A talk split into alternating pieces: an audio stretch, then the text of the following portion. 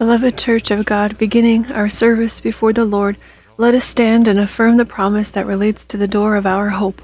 Let the resurrection of Christ reign in our bodies. Amen. Let us bow our heads in prayer. Dear Heavenly Father, in the name of Jesus Christ, we are grateful to your holy name for this once again privilege to be in this place that your hand has outlined for the worship of your holy name. And so allow your inheritance in the name of the blood of the covenant to be lifted to heights higher than us and to break all burden and sin that binds us. In the name of Jesus Christ, may in this service be cursed as before all the works of devil, illnesses, poverty, premature death, demonic dependencies, all forms of fears, depression, destruction, selfishness, ignorance, all of this, let it depart from the tents of your holy people. And stand, Lord, on the place of your rest, you and the ark of your greatness. And may your saints be clothed in your salvation, and may they rejoice before your countenance. Give us more from your Spirit. Fill us with your Holy Spirit, and allow us to find your holy countenance. We thank you that this service is presented by Apostle Arkady into your divine arms, and we ask you to continue to lead it with your high and uplifted hand, Almighty God, Father, Son, and Holy Spirit. Amen. May be blessed. Please be seated.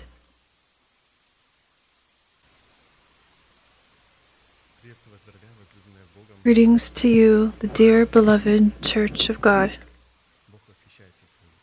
God is enraptured by His church. He rejoices in His church. He dwells in His church. He tells us that we are special, taken into His portion.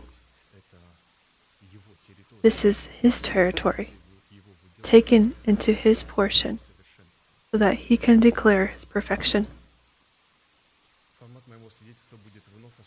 The format of my testimony will once again be founded on the instruction of our apostle, Apostle Arkady, and this word is one that we hear and that we dwell in as disciples.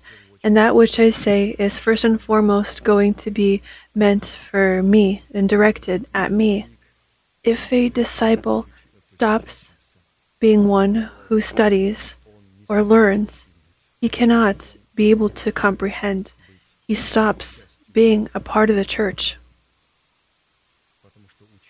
Because a disciple is one who always dwells in the word of the instructor, of the teacher, in the word of his teacher. I will read Luke chapter 24, verses 44 and 45. Then he said to them, These are the words which I spoke to you while I was still with you, that all things must be fulfilled, which are written in the law of Moses and the prophets and the Psalms concerning me. And he opened their understanding, that they might comprehend the Scriptures.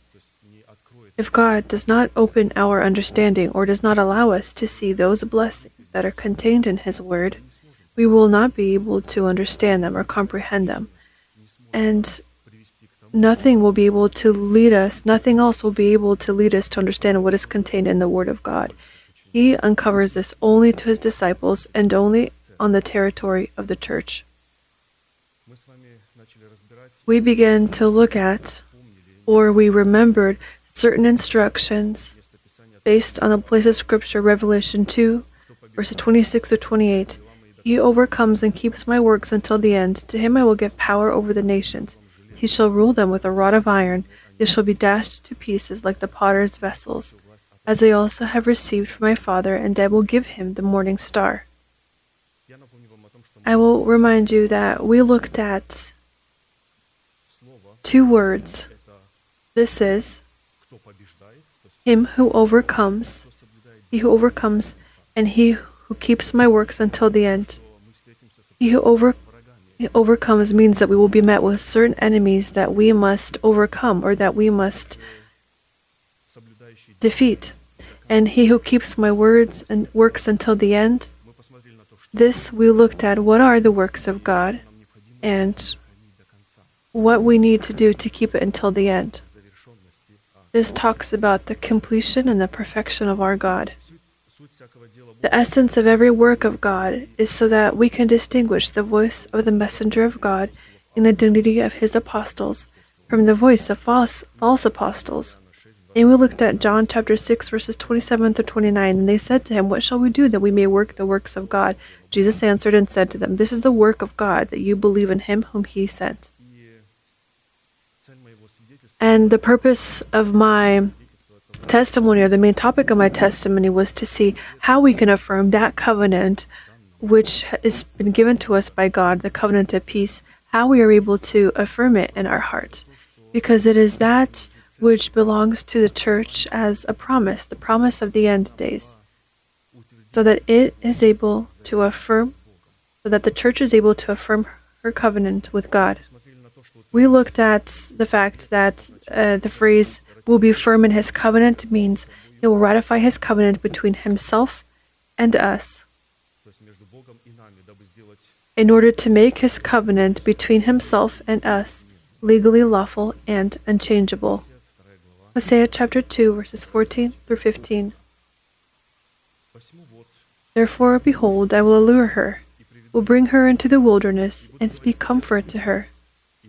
I will give her her vineyards from there, from that place, her vineyards, in the valley of Achor, as a door of hope.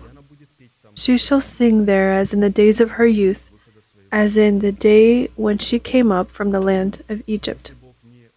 If God does not affirm his covenant with us in the format of his word, then we see how God affirms his covenant in his word. Where?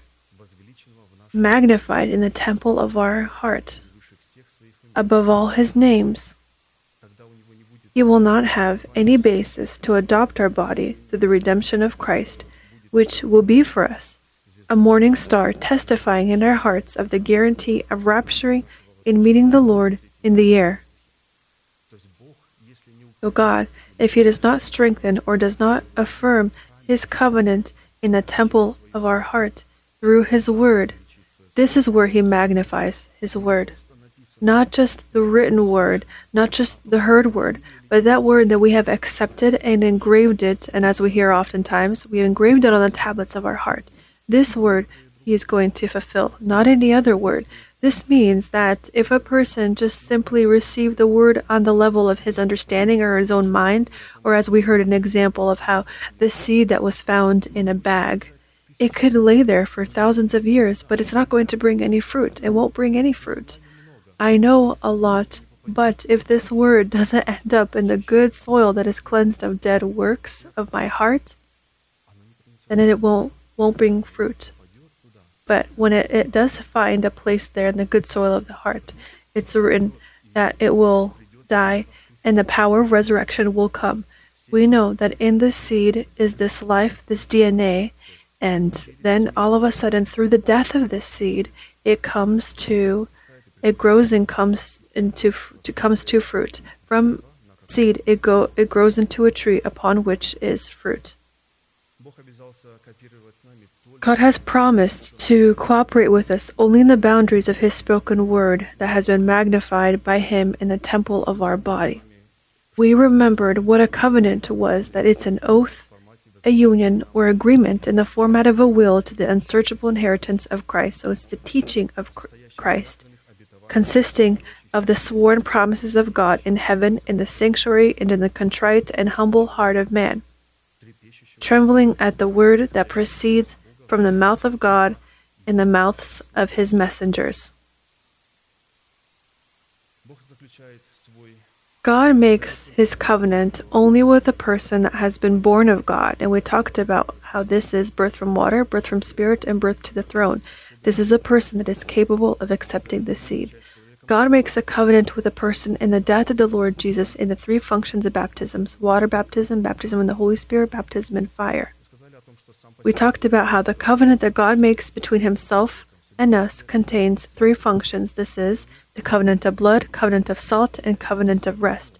And all of this is one one birth, one baptism, one covenant, and one will that uncovers itself in three functions. This is the good will, acceptable will, and perfect will. Yes, it has three functions, but it is one. Furthermore, we looked at what requirements are necessary for us to fulfill in order to ratify this covenant to make it legally binding and unchanging.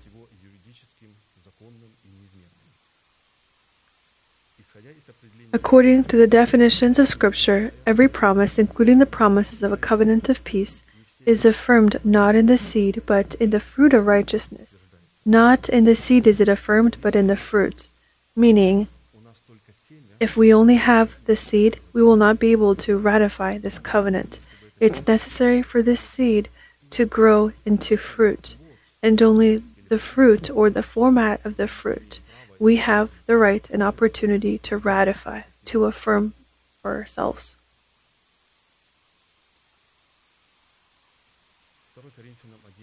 Second Corinthians chapter 1 verses 20 For all the promises of God in him are yes and in him amen to the glory of God through us. Now he who establishes us with you in Christ and has anointed us is God, who also has sealed us and given us the Spirit in our hearts as a guarantee. This is how God places us. This is how He places His church. It gives us the opportunity to stand between both of these mountains, or between these two names, yes and amen. How? Through our obedience to the preached word from the position of a disciple, from the dignity of a disciple. Only saints that pay a price for their discipleship expressed in taking up their cross can have the virtue of a disciple. Luke chapter 14, verse 33. So likewise, whoever of you does not forsake all that he has cannot be my disciple. We know this place of Scripture, and I will read it one more time so that we can see how there is a high price that is contained in this. Though likewise, whoever of you does not forsake all all that he has cannot be my disciple. Here we don't just have, I'm a disciple today and tomorrow I am not. Today I have prepared, I have put on my uniform. Today I am going to listen. No, this isn't some kind of temporary position. This is a continual position. This is the state of a person and not just some kind of time that is we divide to God. This is our continual continual dwelling in the teaching. We talked about how this is expressed in this is expressed by pastor in six steps. In fact, these six steps are always present. As I said, and once again we'll repeat that this is a state. First step, it is necessary to know our Father. 1 Peter 5 6 and be humbled under the mighty hand of God. This mighty hand of God that is always over us, here in the church or at work or at home, it is always over us. Second, this is the voluntary and desired decision to accept the words of our Father. As we read, Son, my son, if you accept my words, if you agree with them, if you accept them as a seed, not in the bag, but in the heart, in the soil, in the soil that is ready to accept it. The third step is to apply our energy to keep the word of our Father. My son, if you keep my commandments, that place of scripture, we talked about how this is tied to great, great efforts on our end so that we can resist every information that comes from the outside, that comes from the old man, that we can resist this information. Today, information fills the whole, the whole, the whole world, everywhere. It, information. There are all kinds of false teachings, all kinds of information, all kinds of different fears. It's coming from everywhere, and we need to keep this word in us because the Word, first and foremost, is the information that is expressed in God's faith, and our faith is called to collaborate with this information. We are called to accept it and to keep it. Fourth is to incline our heart to reflect on the words of our Father as we read. Your ear you will make attentive to my wisdom. What kind of wisdom? The wisdom that the Father expressed don't go out and search the internet. Don't go out and search somewhere else. But incline your heart, humble your heart to the wisdom that we receive from the Father. And you will incline your heart to pondering upon the words of your Father. Why do people look everywhere else? Why do we look in different kinds of books anywhere else except here? Because they don't have a Father. And this is unfortunate, and they think that they are going to be saved, but they will not. There will come a time and they will see how they have uh, masses of information, but in this information there is no life. The fifth step is to call on the revelations of the words of our Father.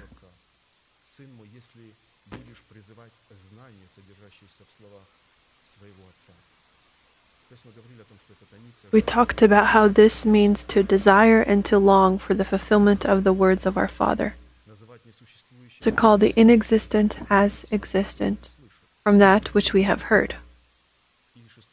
And the sixth step is to call out to the understanding of our Father. If you cry out to the understanding, if you search for him as silver and search for him as a prized possession, then you will understand the fear of the Lord and you will find knowledge of God. And you will find knowledge of God. Only then you will be able to have knowledge of who God even is. We talked about how a disciple a disciple uses lots of efforts and energy and this kind of silver that is necessary for us to bring out to find it's also tied it's also tied to great energy not easily but with great efforts in practice for us this means that we must take these words, take these labors of our pastor, begin to once again reread them, to memorize them, to take them to our prayer services, to look into them. Until what time? Until they become our prayer, until they become our state, until they bring that power of life in us The offering of the fruit of righteousness is our initial calling that serves as affirming evidence that we have loved the coming of the Lord, that we may be raptured to meet with him in the clouds.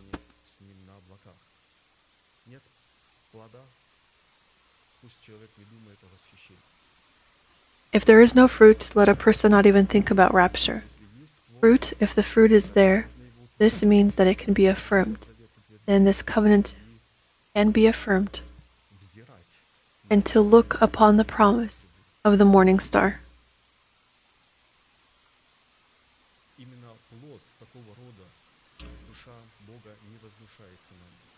Having a fruit of this origin, the soul of God will not disdain us, because the fruit of righteousness offered by us will be comprised of the fact that in the congregation of His chosen remnant, this fruit will make us perfect as our Heavenly Father is perfect. Then God will be able to eat of this fruit, but before this, this is unpleasant to Him. It is unpleasant that it, those things that do not have perfection are unpleasant to Him. Only that which has a perfect image in the fruit, the fruit of righteousness, it is this that God likes. You might say, you, I don't have fruit. Well, we have the word. In this word, we are able to grow into fruit. This means we need to apply certain energy and efforts to do this. In Scripture,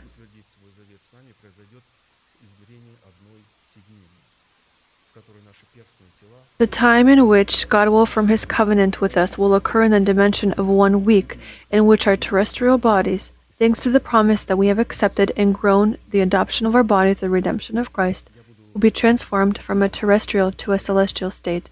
I am going to cite that which Pastor Pastor Arkady has written in his labors so that we are able to look at the end times. In Scripture, this week in the dimension of time is called the door of our hope, during which God returns to us our lost vineyards the Valley of Achor, and our youth in the format of an imperishable body which we carried in our heart in the subject of the faith of God.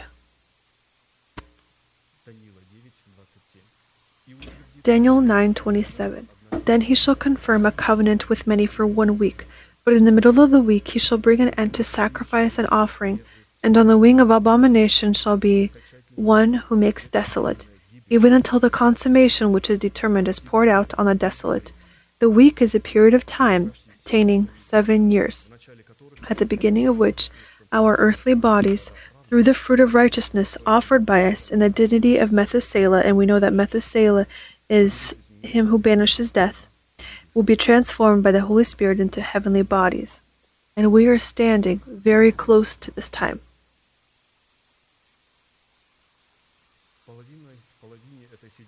In the middle of this week, we will be caught up in meeting with the Lord in the clouds, which will enable the Antichrist, the man of sin and the son of destruction, to come to power within the borders of the former Roman Empire, which is now represented by the countries of the European Union. At the end of this week, the category of people who have been prepared to be raptured to meet the Lord in the clouds will return to the thousand year kingdom with Christ. And then, the final predetermined death will overtake the devastator in the face of the beast and the false prophet who brought him to power. So, the false prophet, and uh, both of them will be thrown into the lake of fire, burning with fire and brimstone. And for a thousand years, these two wicked characters in this eerie and eternal place of torment, they will be the only characters in this eerie and eternal place. And after the thousand year reign, Christ with his people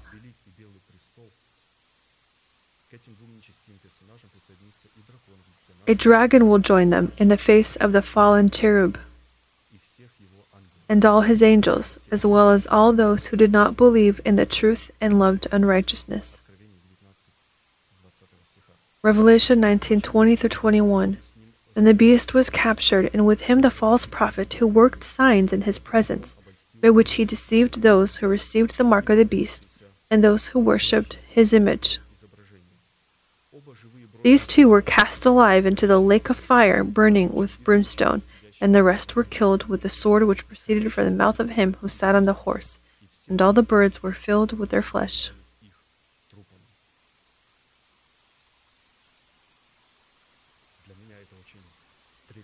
For me, this is trem- trembling when I read and see what God is going to do in His church.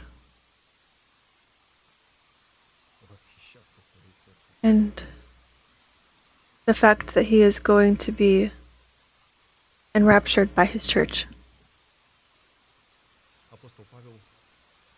Apostle Paul, writing about the affirmation of a covenant between us and God, ties this also to the week of Daniel, which he formulates with these words, 1 Corinthians chapter 1, verses 4 through 9.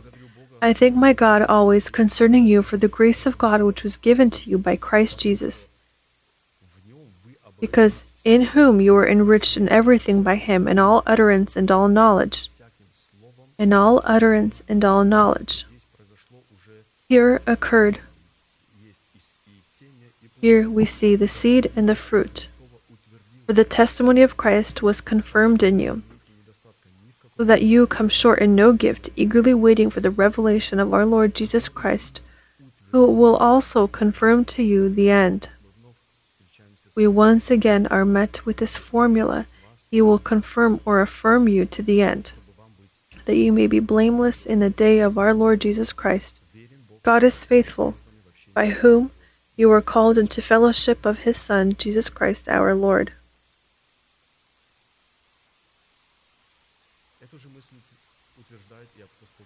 Apostle Peter also affirms the same thought 5 10 through 11. But may the God of all grace, who called us to his eternal glory by Christ Jesus, after you have suffered a while, perfect, establish, strengthen, and settle you. To him be the glory and the dominion forever and ever. Amen. This short term suffering is, is tied to the growth of the fruit in us. Furthermore, we will talk about this in greater detail. The fruit of righteousness in which God affirms a covenant with us is also highlighted well in one of the images in which King David was established as a king. 2 Samuel chapter 5 verses 9 through 12. Then Hiram, king of Tyre, sent messengers to David and cedar trees and carpenters and masons. And they built David a house. And what did David do? David knew that the Lord had established him as king over Israel that he had exalted his kingdom for the sake of his people, Israel. Affirmation of David as king over Israel figuratively comprised the fact that God clothed his body into the new man. To affirm is to clothe into the new man. And again, we are talking about the fact that God is going to fulfill this on the basis of the affirmed covenant that we have affirmed in our heart.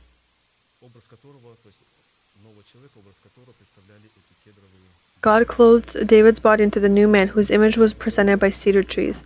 The king of Tyre, who stands at the head of the Phoenician government in our nature, is the Holy Spirit in the dignity of a master who stands at the head of our new man, yielded by our wise heart. And therefore, the messengers of the king of Tyre for a person with a wise heart are the revelations about the righteousness of God placed by the Holy Spirit into the mouths of the messengers of God. We again are met with that theocracy, we again are met with the fact that there is certain submission. What is a wise heart? A wise heart is a heart that is prepared to accept the word, the seed of the word about the kingdom of God. And the King of Tyre, the Holy Spirit, who sends these promises, gives power and authority to these promises. The carpenters and masons of the king of Tyre, who directly work with the material of righteousness yielded by the cedar trees and the marble stones laid in the foundation of the house of David, are the members of our body presented to God as instruments of righteousness.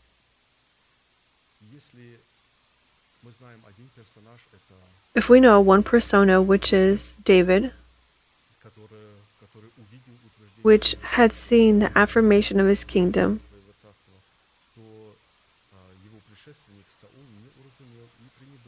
And Saul, who was his predecessor, did not understand and violated the time given to him by God for his affirmation as king over Israel. He did not try to grow the fruit of righteousness from the seed of righteousness given to him. Yes, there was a seed, but it was in a bag. Yes, there was a seed, but it did not end up in the good soil. Yes, a person came to church. If I come to church and if I forget, if I don't keep, if I don't observe these words, then nothing will come of it. If I listen to the word so that I may immediately fulfill it, that I may immediately place it in my heart, that will be able of producing division between the spirit and soul, there will be a certain things happening in my essence in the sphere of the old man. This will occur. And here will be the power of resurrection. And this word will lift me up and place me over my old man.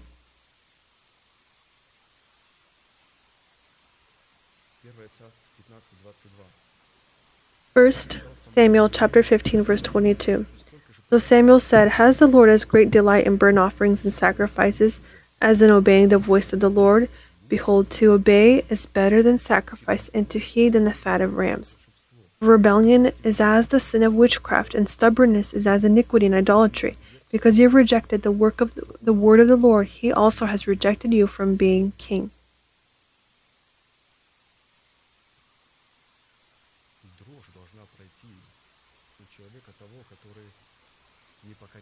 someone who does not submit and who resists the words that he hears from this place, this person ought to tremble. Because his disobedience is the same thing as witchcraft and sorcery. Rebellion is as a sin of witchcraft. He, he heard the word, he didn't fulfill it. He says, I don't like this word. I accept this word. I don't accept that word. I like that word. I don't like that word. He likes or dislikes, but I am here, not because I have wanted this, but because I am found in the order of God, because Pastor had wished for this. Pastor places Daniel, Pastor places other preachers. For what?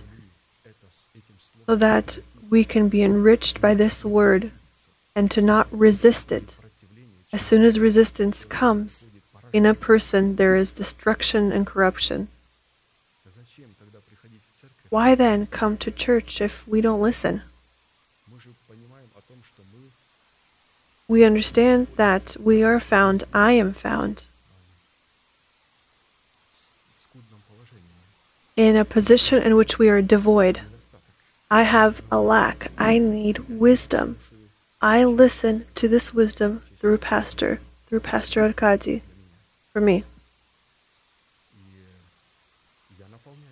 And I am then filled. God gives me word.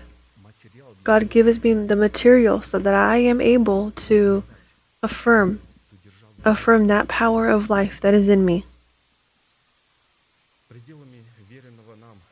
Our kingdom is our body under the condition that we have grown it into a house of prayer in which the Word of God is the means and weapon for the achievement of the goal set for us by God, comprised of the adoption of our body through the redemption of Christ.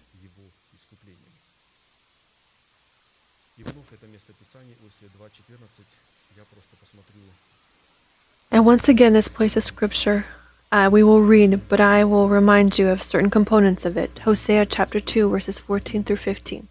Therefore, behold, I will allure her, will bring her into the wilderness, and be comfort to her. In Scripture, the wilderness, in its positive sense, is an image of sanctification, in which we forget our nation, the house of our Father, and the corrupt lusts of our uncrucified soul, that we can be prepared to affirm a covenant with God. To affirm a covenant, we need a wilderness. And God leads us there. If we don't go after Him and we are not brought with Him into the wilderness, we will have nothing to affirm.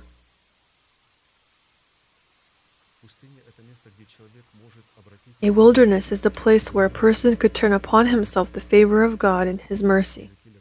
Ezekiel chapter 20, verses 10 through 12. Therefore I made them go out of the land of Egypt and brought them into the wilderness, and I gave them my statutes and showed them my judgments, which, if a man does, he shall live by them. Moreover, I also gave them my Sabbaths to be a sign between them and me, that they might know that I am the Lord who sanctifies them.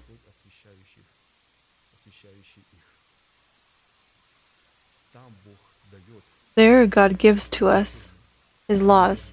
There God gives His Sabbaths.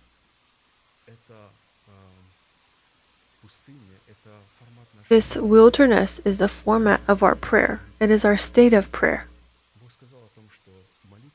God said, Pray in this way. How do you pray? Close your door. Here it is sanctification, a closed door, the wilderness and God who in secret.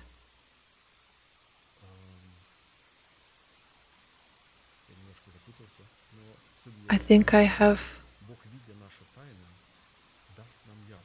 The essence of this was He in secret sees to us and reveals it to us. The wilderness is that where we go out in order to worship Him, in order to know Him, in order to see Him, to know Him. But a person doesn't want to go into the wilderness. He thinks, oh, well, the wilderness is this and that. There's a price that needs to pay.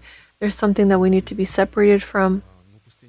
The wilderness is first most, first and foremost, not just Sahara, the desert, and so forth. This is that place where there is no other people there is no nothing else. There is no one else besides God.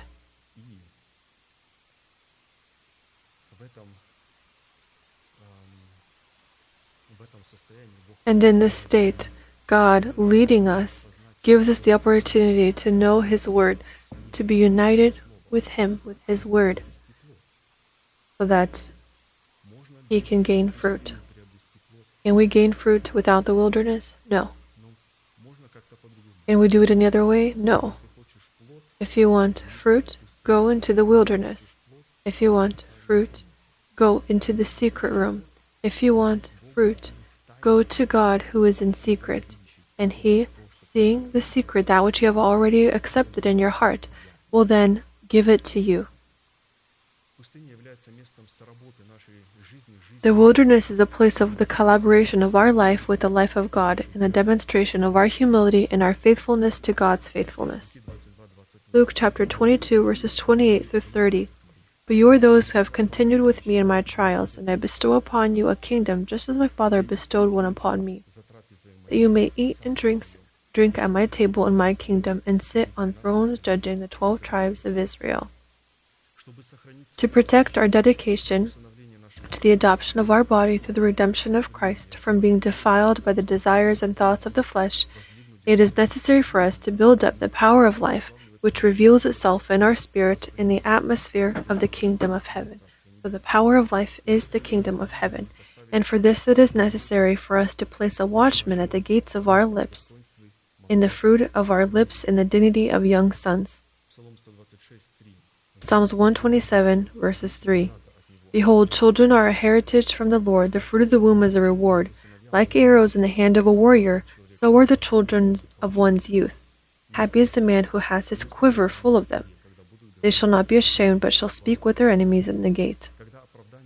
When, just like justification to life and condemnation to death is found, where in the fruit of our lips, which are the gates of our essence. And these sons have a name. Galatians chapter 5 verse 22. But the fruit of the spirit is love, joy, peace, long-suffering, kindness, goodness, faithfulness, gentleness, self-control. Against such there is no law.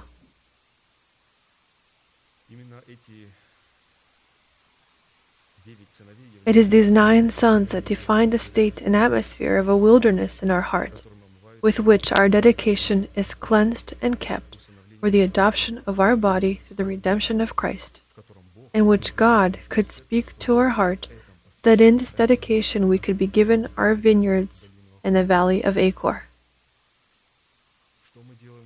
What do we do so that we can affirm or to ratify a covenant with God? We need correct proclamations, correct fruit. Is it possible to bring this fruit without the wilderness? No. Is it possible to bring it without our dedication? No. Therefore, once again, therefore, behold, I will allure her, will bring her into the wilderness, and speak comfort to her. In this prophecy, the promise that relates to the door of our hope is comprised of three components is that the return we will be returned our formerly lost vineyards. We will have the return of the Achor Valley and the return of the youth to come up from the land of Egypt. And to fulfill these components, we need to focus on the initial phrase that God uses, which we have already looked at previously. Meaning, I will bring her to into the wilderness. I will bring her. And then from this wilderness in which our heart becomes capable of hearing the voice of God, we will be given the right to inherit this promise. A person wants everything upside down. He wants everything right now, um, at this moment, without a price to be paid. This is the initial desire of a person, the desire of the flesh to receive everything all at once, a lot of it, and all of it free. But this doesn't exist. There is no such law. There is a price that must be paid for everything. And each thing has its own price, and the price of the power of life is in the fact that we will die and undergo contrition of the power of death. Once again, wilderness points to the state of the heart in which God will receive the basis to fulfill his promised word to adopt our body with the redemption of Christ. 1 Kings chapter 17 verses 1 through 6.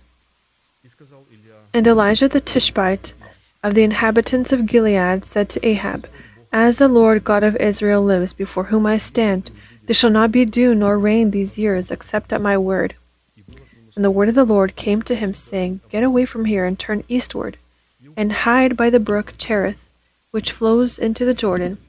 And it will be that you shall drink from the brook, and I have commanded the ravens to feed you there. So he went and did according to the word of the Lord, for he went and stayed by the brook Cherith, which flows into the Jordan. The ravens brought him bread and meat in the morning, and bread and meat in the evening, and he drank from the brook.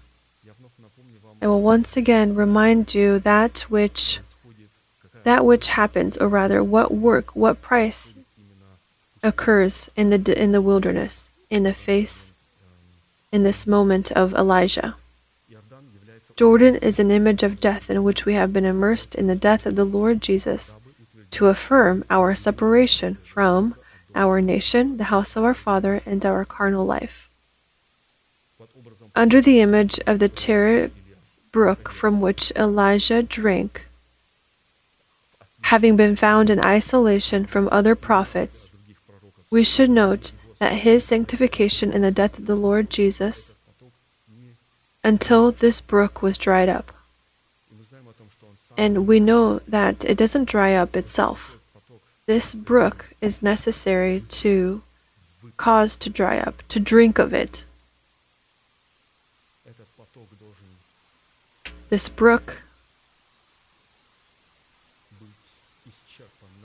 must be drawn out by us. The water from it must be drawn out when each time we call upon the death of the Lord Jesus in our lives. Paul, that's what Paul, Apostle Paul said. I always carry the death of the Lord Jesus. He's a disciple. He is he he is one who always carried the death of the Lord Jesus. And this is not just some kind of phrase of the religious world or Christians. This is his price. This is the payment of his price. In this, he died to his nation, his household, and to its corrupt desires. How? Considering the inexistent as existent. This is a price, and this price was contained in the fact that he did not look at his feelings, he did not look at that which was happening all around, at that which was happening in the world, at that which was happening towards him. He didn't look at any of this. He looked at the reward. He looked upon the face of God. The verb to allure is to interest, to enrapture with the use of one's strength, to enrapture with one's love, with one's beauty, abilities.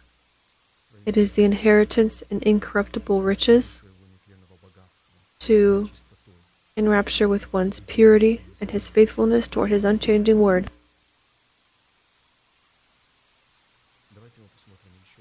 Let us once again, and I will once again read this in order to see this in prayer, in relation to our prayer with God, to allure. There are very few who are allured or interested by prayer. Everyone wants to be raptured, everyone wants to have the morning star, but there is very few of those who pray. Very few.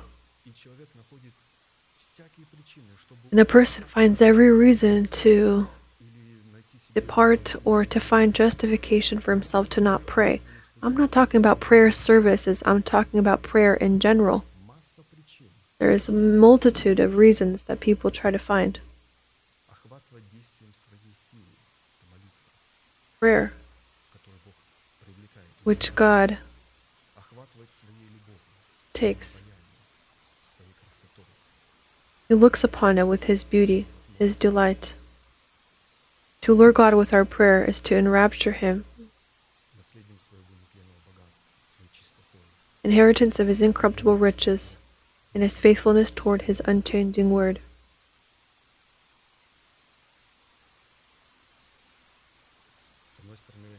On one end, the flesh resists this allurement because it can't use these riches and it is dead to these kind of earthly riches. When you are found in true prayer and communication with God, the flesh receives nothing from this. Only then it could receive it as a promise. But in the given moment, this communication is our spirit with God. What are our feelings needing here, needed here? I have noticed this that I pray for a certain time, and I notice that it's not interested, interesting. It's dry. There's nothing I'm getting from it. How do I continue to talk with God? There is some kind of dryness. And God taught me to not look upon this. Why do I pay attention to that which is happening in my flesh in the very moment that I am talking to God? As soon as I look at my flesh, in it I will see death. As soon as I look upon the Word of God in prayer, I see life there. And in prayer, I am able to affirm this power of life.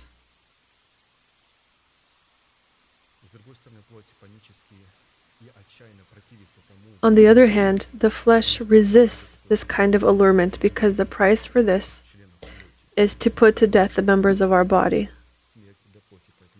Of course, there is death to the flesh in this. That's why she hates it. That's why it hates it. Colossians 3 5 through 6. Therefore, put to death your members which are on the earth fornication, uncleanness, passion, evil desire, and covetousness, which is idolatry. Because of these things, the wrath of God is coming upon the sons of disobedience. After fellowship or communication with God in prayer, yours and my earthly members that we have listed. They are found in fear and horror, and they are bound in the face of the old man. They can no longer make themselves know. If we leave out of this state, if we have gone out and then all of a sudden we then begin to yell at our spouse, our neighbor, then this means that we have not truly known God and we're not in communication with Him. This means that we need to learn how to communicate with God in prayer. This means that we need the wilderness. It is in the wilderness to which God allures us and which yields the image of the discipline of sanctification that we will receive the foundation and power to take off the old man, to renew ourselves with the spirit of our mind and be clothed in the new man this kind of allurement into the wilderness is a single opportunity. Maybe there's one other opportunity. No, this is a single opportunity to the cross of the Lord Jesus to reject our nation, the house of our Father, and the corrupt desires of our soul. There is no way to avoid it. We've left out of Egypt, we go straight into sanctification, into the wilderness. Can we go straight into the promised land without the wilderness? No. There is only this one way.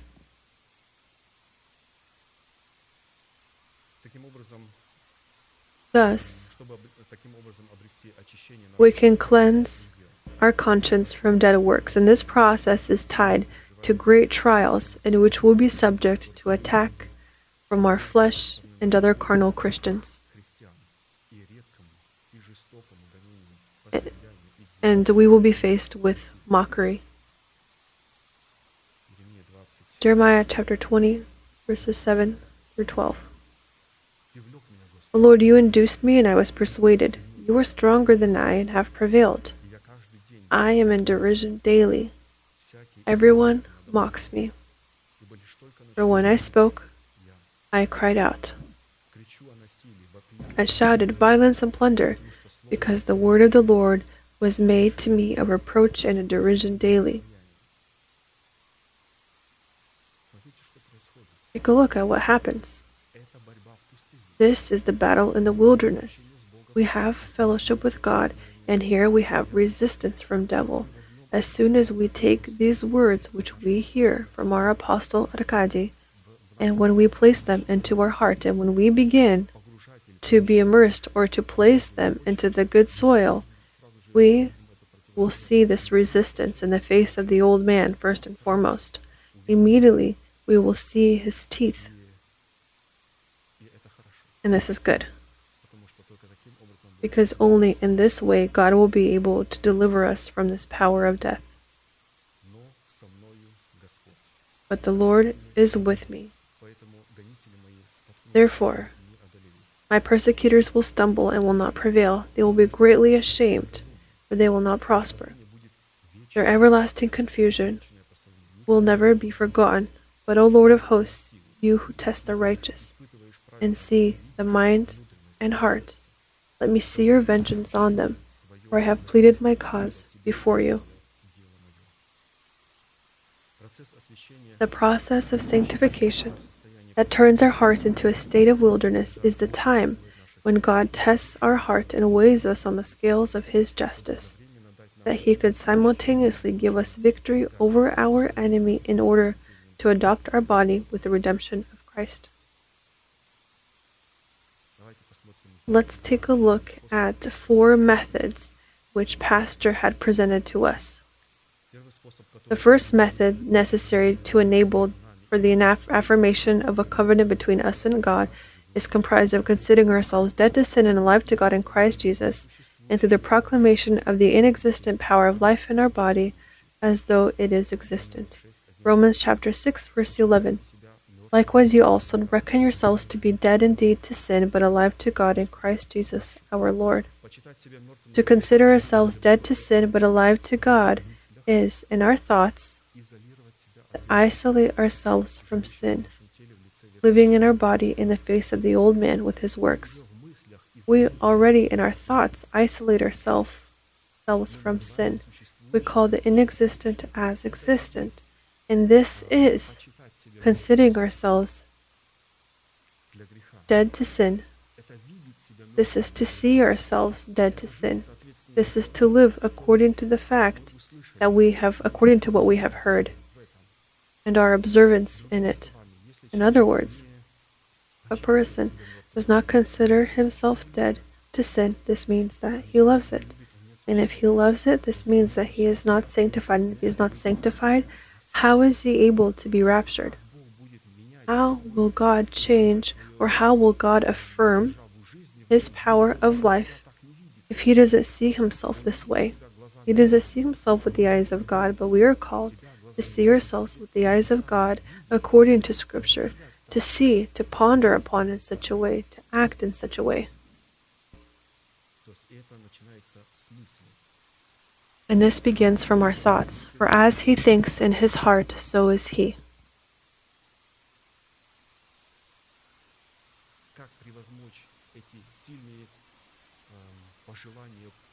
How do we resist these strong desires of the flesh with our thoughts? We need to ponder upon what is heavenly, to think about that which is spiritual. We need to tend to our sheep and lead them to the mountain of God. The Word of God, which we place in our heart in the format of thoughts, is the faith of God in our heart. And when we proclaim these thoughts with our lips in the format of the faith of God, God affirms his covenant with us on the foundation of which lies the adoption of our body through the redemption of Christ. Romans chapter 4 verse 17 God made Abraham, who is the father of us all, he says, I have made you a father of many nations in the presence of him whom he believed, God who gives life to the dead and calls those things which do not exist as though they did. This is that which we endure every single day. Satan is going to paint his own images, portraits for us. He's going to fill them with some kind of information, and we are called to put them to death. Saying, As the Lord lives before whom I stand, I will ponder upon the Lord. I will think about those things which are heavenly. I have the power of life in the face of these words, these preached words of God, which I am able to affirm in myself. Let's look at the second method. It is comprised of us being filled with love toward one another. 1 Thessalonians chapter 3 verses 12 through 13. May the Lord make you increase and abound in love to one another and to all, just as we do to you, that he may establish your hearts, that he may establish, affirm your hearts blameless in holiness before our God and Father, at the coming of our Lord Jesus Christ with all his saints. Amen. Through service of love toward one another according to the requirements of God's statutes, we isolate ourselves from selfishness in our essence, which gives God the basis to cleanse us from all sin and affirm our hearts as spotless and hallowed before God. 1 John chapter 1 verse 7. But if we walk in the light as he in the light, God walks in the light of his word. We are called to walk in the light of His Word. The light must be the boundaries, the boundary of our limits. We walk, we have a certain territory, but the boundary is the Word, the written Word. And when we walk, when we become just as God, who has placed Himself as a servant over of His Word, meaning he does not do anything outside of the boundaries of his word. He has submit, him, submitted himself to his word. As soon as he released these words, spoke them, as soon as he said the words, let there be. And we are called to also walk in that same light, in those same boundaries of this light, through the proclamation of our lips. We are called to walk in these boundaries, and when, if we walk as God walks, then we have fellowship with one another. But before this, but until then, this is not communication. Before this, this is not that communication which God said in the body. There is fellowship. There is fellowship in the body. And all the members are submissive to one head. There is a certain kind of order that is present. But if these boundaries of the word are not present, then this is not fellowship with one another. Then this isn't life. Life is in the church of God and fellowship with one another, to cherish the word. And then it says that the blood of Jesus Christ, his Son, cleanses us from all sin. In this manner, when we walk in the light of the Word of God, like God walks in the light of His words, we give God the basis to lead us into the inheritance of the adoption of our body through His redemption. Let's look at the third method that is necessary to enable for for the affirmation of a covenant between us and God. It is comprised of us looking at the fig tree with the eyes of faith and on all the trees when they awaken from the slumber of death after winter. Luke 21, verses 29 through 36. Then he spoke to them a parable Look at the fig tree and all the trees.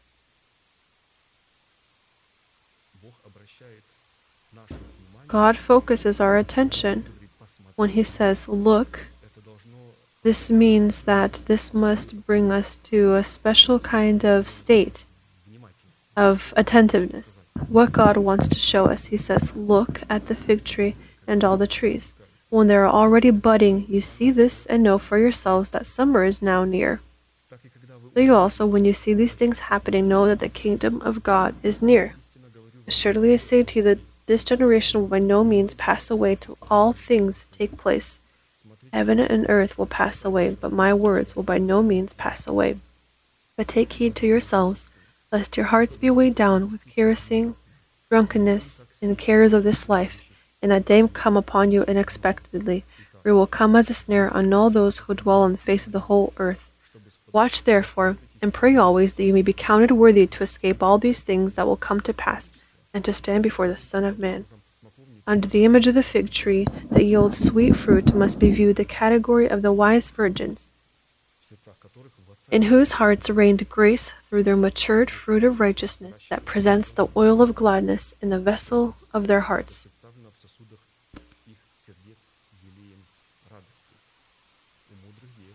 The wise virgins have a vessel. They have oil in this vessel, and they represent the fig tree. To look means to also look into. There's a certain price that is present here, that we can follow it. Pastor has told us imitate me as I imitate Christ. Imitate me as I imitate Christ. We are called to look upon those people, those people from whom the word comes, who have this oil in their vessel, that we also may be transformed into this image, because that which we look upon we are transformed into. While the other trees must be viewed as the category of the foolish virgins who, in the cry, The groom is coming, were awakened along with the wise virgins. Though so they also will go and will always go and pay that price. Will also go and pay that price. Есть, конечно, и тот образ, который у нас внутри, но мы пойдем дальше, чтобы... Есть четвертый способ, который необходим There is also a fourth method нами и Богом, that is necessary to enable for the affirmation a covenant between us and God. This is of us being delivered from unreasonable and wicked men, for not all have faith. Фессалоникийцам 3, 2 Thessalonians chapter 3 verses 2 through 4. избавиться от That we may be delivered from unreasonable and wicked men, for not all have faith, but the Lord is faithful, who will establish you and guard you from the evil one. And we have confidence in the Lord concerning you, both that you do and will do the things we command you.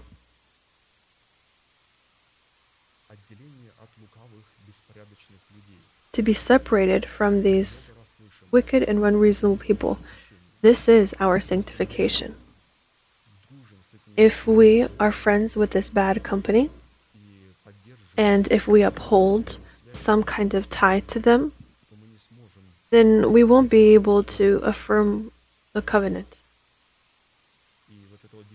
And this disciplined isolation or sanctification from unreasonable and wicked people is the guarantee and method necessary for the affirmation of a covenant between us and God, the foundation of which lies the adoption of our body through the redemption of Christ. Do not be deceived, evil company corrupts good habits. the return of our vineyards to us occurs when we, in the death of the Lord Jesus, die with the law to the law.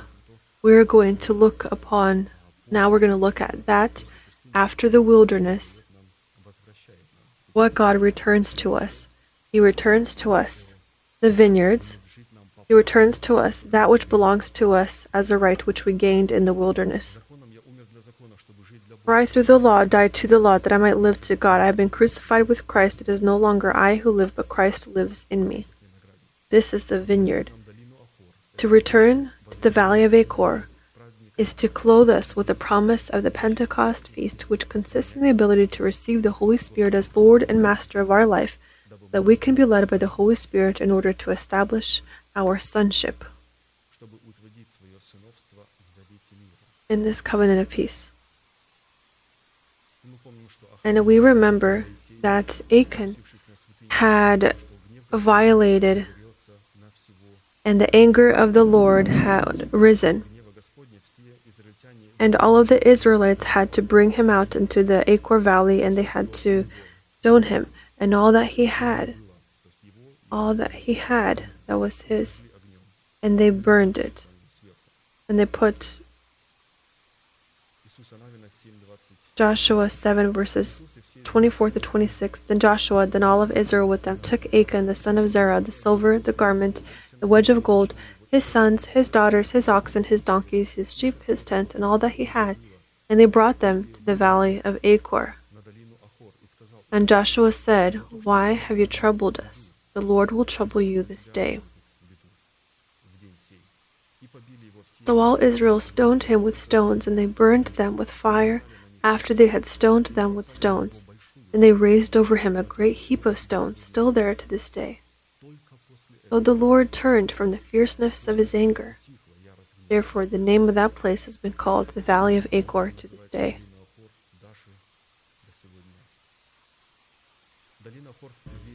The Valley of Achor, the door of our hope, is the promise of the clothing of our earthly body into the powers of the resurrection of Christ the valley of Achor and the door of our hope must become a blessing for us. Whereas for Israel, the valley of Achor was a certain memorial of God's redemption, excuse me, God's retribution, because that is where Achan tried to uh, try to encroach upon that which did not belong to him. But we are called to, at the door of our hope, it is given back to us as an inheritance, it is given to us as a blessing.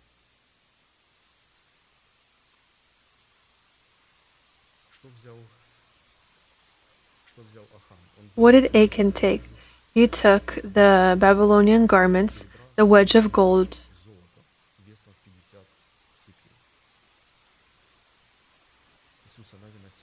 Joshua 7:19 Now Joshua said to Achan my son, I beg you, give glory to the Lord God of Israel, make confession to him, and tell me now what you have done. Do not hide it from me. And Achan answered Joshua and said, Indeed, I have sinned against the Lord God of Israel, and this is what I have done.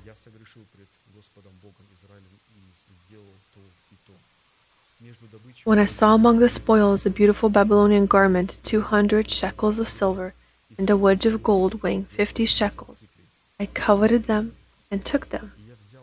And there they are, hidden in the earth, in the midst of my tent, with the silver under it. So Joshua sent messengers, and they ran to the tent. There it was, hidden in his tent, with the silver under it. And they took them from the midst of the tent, brought them to Joshua and to all the children of Israel, and laid them out before the Lord.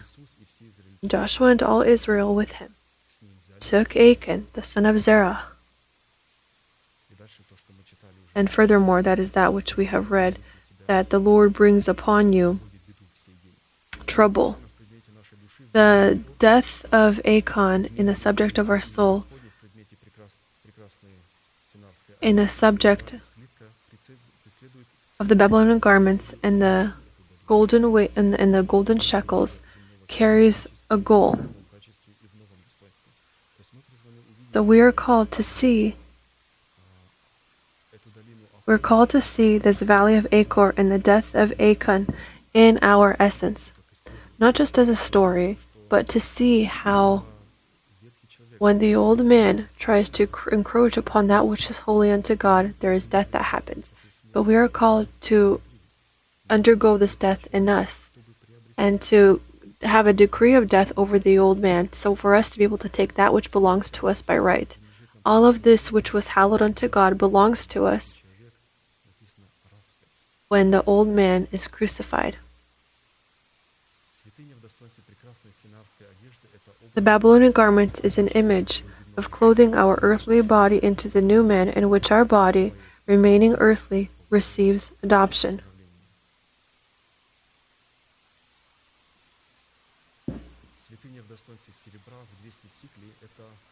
The silver the silver that was taken. Imagine an infant trying to, to go into the sanctuary. He says, I will go and be like everyone else. This is going to be death to him. When we go into the presence of God, when we go into the sanctuary, it is necessary for us to see this Achan, to see and condemn him, but also to gain that which already belongs to us by right in the fruit, the fruit of our righteousness. But the dignity of silver and 200 shekels is the authority to enter into the sanctuary in the presence of the Lord in the dignity of our earthly body, freed from the authority of the law of sin and death, by acknowledging God's theocracy that is called to be for us the shadow of the Most High in the secret place of the Almighty. We know that Absalom, when he cut his head every year, its weight was 200 shekels. This points to us an image and shows us an image that it's necessary for us to be under the shadow in the secret place of the Most High, under the theocracy of God, under its protection, under that love which God has placed in the church. This is, as we mentioned, this is our special right and special privilege to be under the protection of God. The golden wedge of 50 shekels is the image giving us the right to be clothed in the liberty of Christ and the powers of the Holy Spirit, endowing our earthly body, freed from the power of the law of sin and death, into the Sabbath of the Lord. Leviticus chapter 25, verse 9 Then you shall cause the trumpet of the Jubilee to sound on the tenth day of the seventh month. On the day of atonement you shall make the trumpet to sound throughout all your land. And you shall consecrate the fiftieth year and proclaim liberty throughout all the land to all its inhabitants and to return to us our youth lost in the first Adam, to return to us in the second Adam, or rather to Christ Jesus, in Christ Jesus, is to adopt our body through the redemption of Christ by clothing it into our new man, carrying in himself the power of the resurrection of Christ. This youth, youth is comprised of us being clothed into the new man. This will occur soon. But this will not occur soon if we right now are not being clothed into the new man through the proclamation of our lips. And when we are found in the state of waiting in this wilderness which God allures us to, in this prayer state in which we wait for Him, the Lord coming quickly. And in these events, he is going to glorify his name in the church. This righteousness, which we have accepted and keep in our hearts, he is going to show it before this world, and the whole world will tremble. They will tremble from this. When they see that, which was hidden in the hearts of the righteous, that which was engraved on their tablets. When they see this fruit, over which which they mocked, reproached, laughed at. They placed the righteous, the righteous man to nothing. But the time is coming when God will show the difference between those who will serve him and those who do not serve him. And we need not to worry that right now our name is being reproached. We are considered dead, but we are alive. Praise be to God, we are alive. We have the word, we have the power of life that we can trust in. We must thank God for this and praise Him for this. And on the basis of this, God will be given the opportunity to then clothe us into the new body. He will give us these vineyards. He will give us the valley of Achor. He will give us our youth, return to us our youth and our bodies. My dear ones, let us pray before God and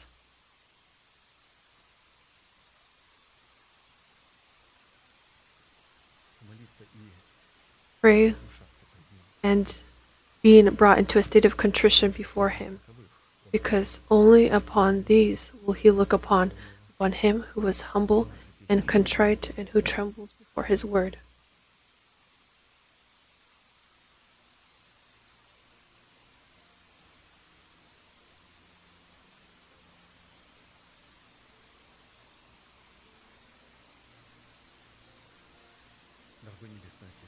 Dear Heavenly Father, thank you in the name of Jesus Christ.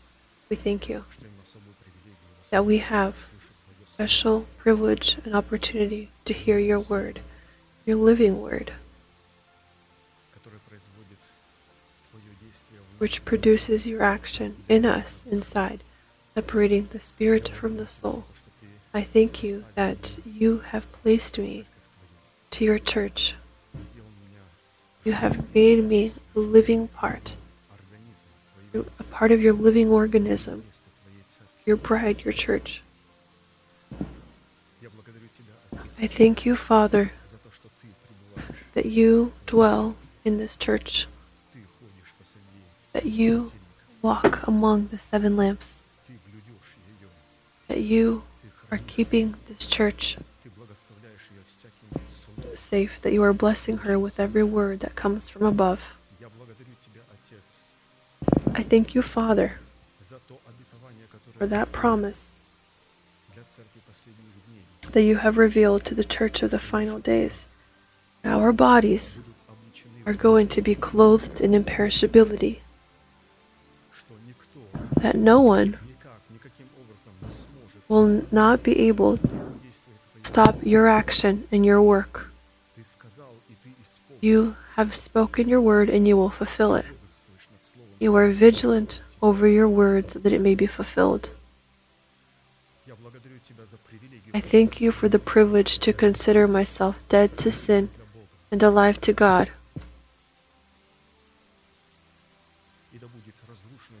And may the power of death be destroyed in me, in my essence. May upon this place be the power of life, of the resurrection of Jesus Christ.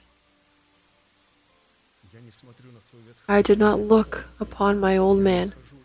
I am not based on his desires, lusts. I look upon the one who has died and risen for me, Jesus Christ. I thank you, Father, that this is that death that aroma of the carcass that will be able to entice your angels upon rapture.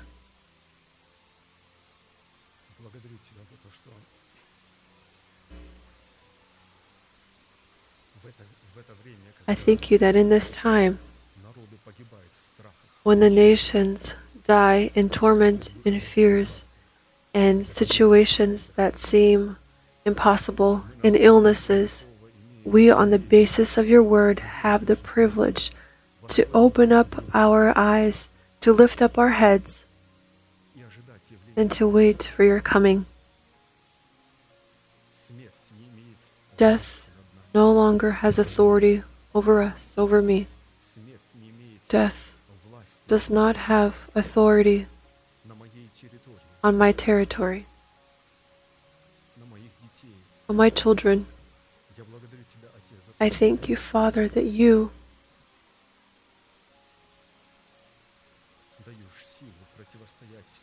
that you give strength to resist all kinds of enemies that rise up against me, that you have become a shield between me and my enemies.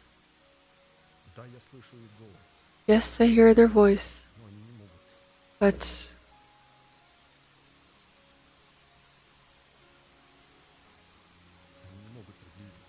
They cannot draw close to me.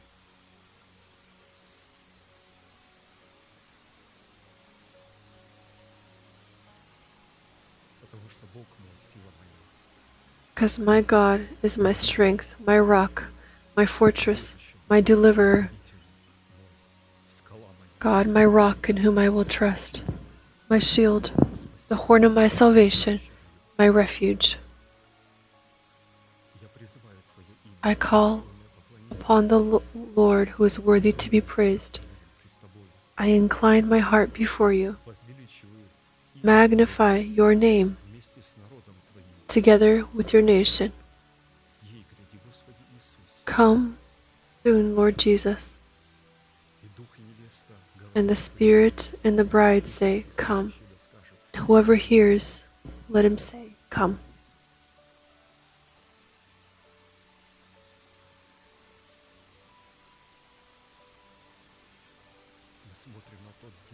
we look on that day and we see that that it is drawing close. And as I say, no one will be able to withhold you from the fulfillment of your words and your promises, neither poli- political structures, nor wicked, nor sin, nor my old man, I a triumph before your countenance, declaring your works. May your word be fulfilled, Father.